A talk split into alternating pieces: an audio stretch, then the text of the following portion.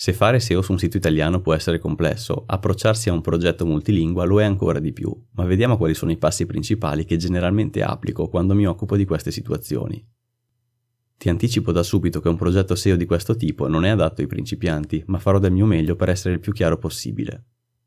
Sono sempre stato attratto dai progetti multilingua perché credo che, in ottica di scalabilità, clonare un business di una lingua in un'altra potrebbe portare grandi vantaggi senza troppi sforzi, considerando che i mercati sono comunque differenti. C'è da notare che il processo inizia con la ricerca di keywords, ma se è già un sito è sufficiente tradurlo? Beh, non è così semplice.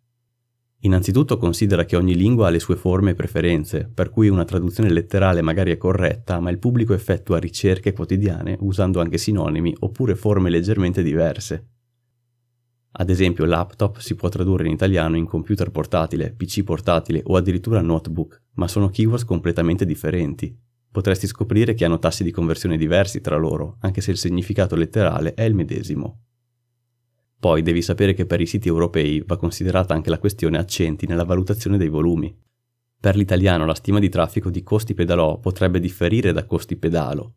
Sono forme diverse e grammaticalmente scorrette, ma le persone possono usarle in una ricerca e questa è l'unica cosa a contare in ottica SEO, nonostante Google sia in grado di capire che sono esattamente la stessa cosa. Definito il discorso della ricerca delle parole chiave, passiamo ora a come strutturare il sito e qua i miei studenti si sbizzarriscono con architetture particolari o creatività varie, ma personalmente riduco il tutto a tre opzioni. Domini separati. Utilizza un dominio nazionale per ciascuna lingua, ad esempio sito.it, sito.fr, sito.de. Sottodomini. Utilizza un sottodominio del dominio.com principale per ciascuna lingua, ad esempio it.sito.com, de.sito.com, fr.sito.com.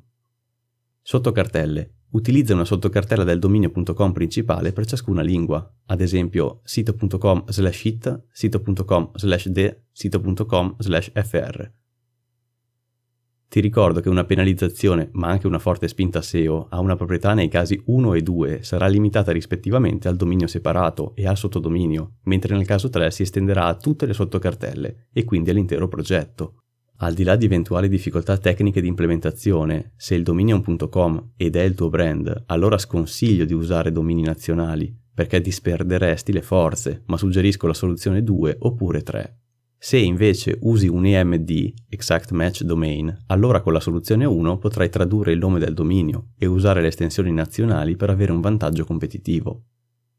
Nei miei progetti assegno sempre a ogni versione linguistica un determinato server, con indirizzo IP geolocalizzato, ad esempio, un sito finlandese avrà un IP localizzato in Finlandia, mentre il tedesco avrà un IP in Germania e così via.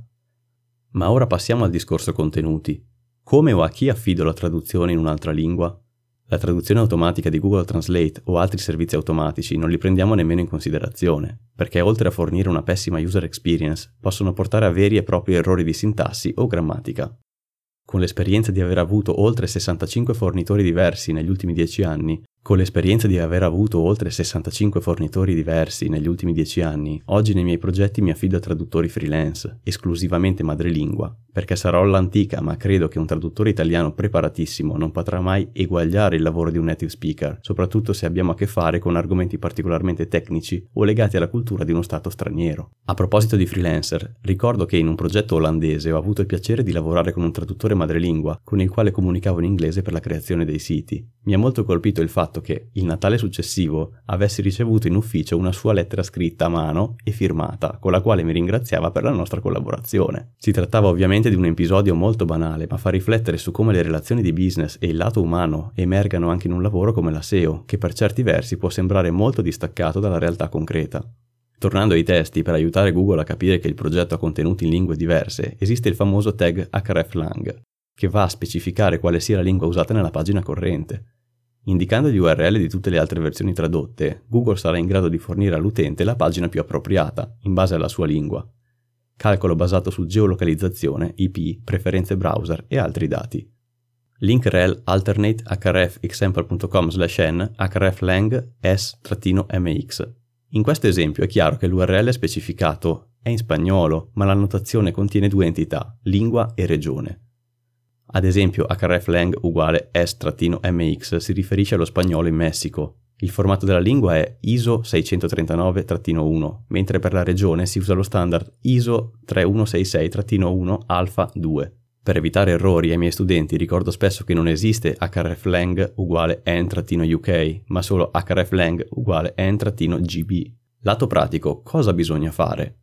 Capisco sia un discorso che può risultare complesso, ma la cosa principale da sapere è che nella sezione head della pagina dovrai inserire il link alternate con tutte le lingue in cui questa pagina è stata tradotta e con i relativi URL. Bisogna anche aggiungere un hreflang uguale x-default che sarà la versione dominante nel caso in cui per il visitatore non esiste una versione linguistica appropriata. I tag hreflang, versione alternativa linguistica, e canonical, versione ufficiale canonica del contenuto, possono e devono coesistere nel head, ma ricorda che il modo corretto di farli coesistere è, a mio avviso, solo il seguente. Il tag canonical della versione spagnola deve puntare a se stessa e non alla versione inglese come spesso vedo in alcune implementazioni errate. Per quanto riguarda i file non HTML, come ad esempio i documenti PDF, puoi specificare la lingua nell'header HTTP. Nota che questi sono solo segnali per i motori di ricerca e non degli obblighi, in quanto saranno liberi di seguirli o meno a loro discrezione. Vorrei concludere questa trattazione rassicurandoti sul fatto che per semplificare la gestione di progetti multilingua esistono appositi plugin perché la gestione manuale, seppur fattibile, in alcuni casi è veramente complessa e procurerebbe errori. Per fare un esempio su tutti, in WordPress esistono varie soluzioni, ma la più usata probabilmente è WPML, che consente una gestione pressoché totale degli aspetti non solo SEO ma anche operativi.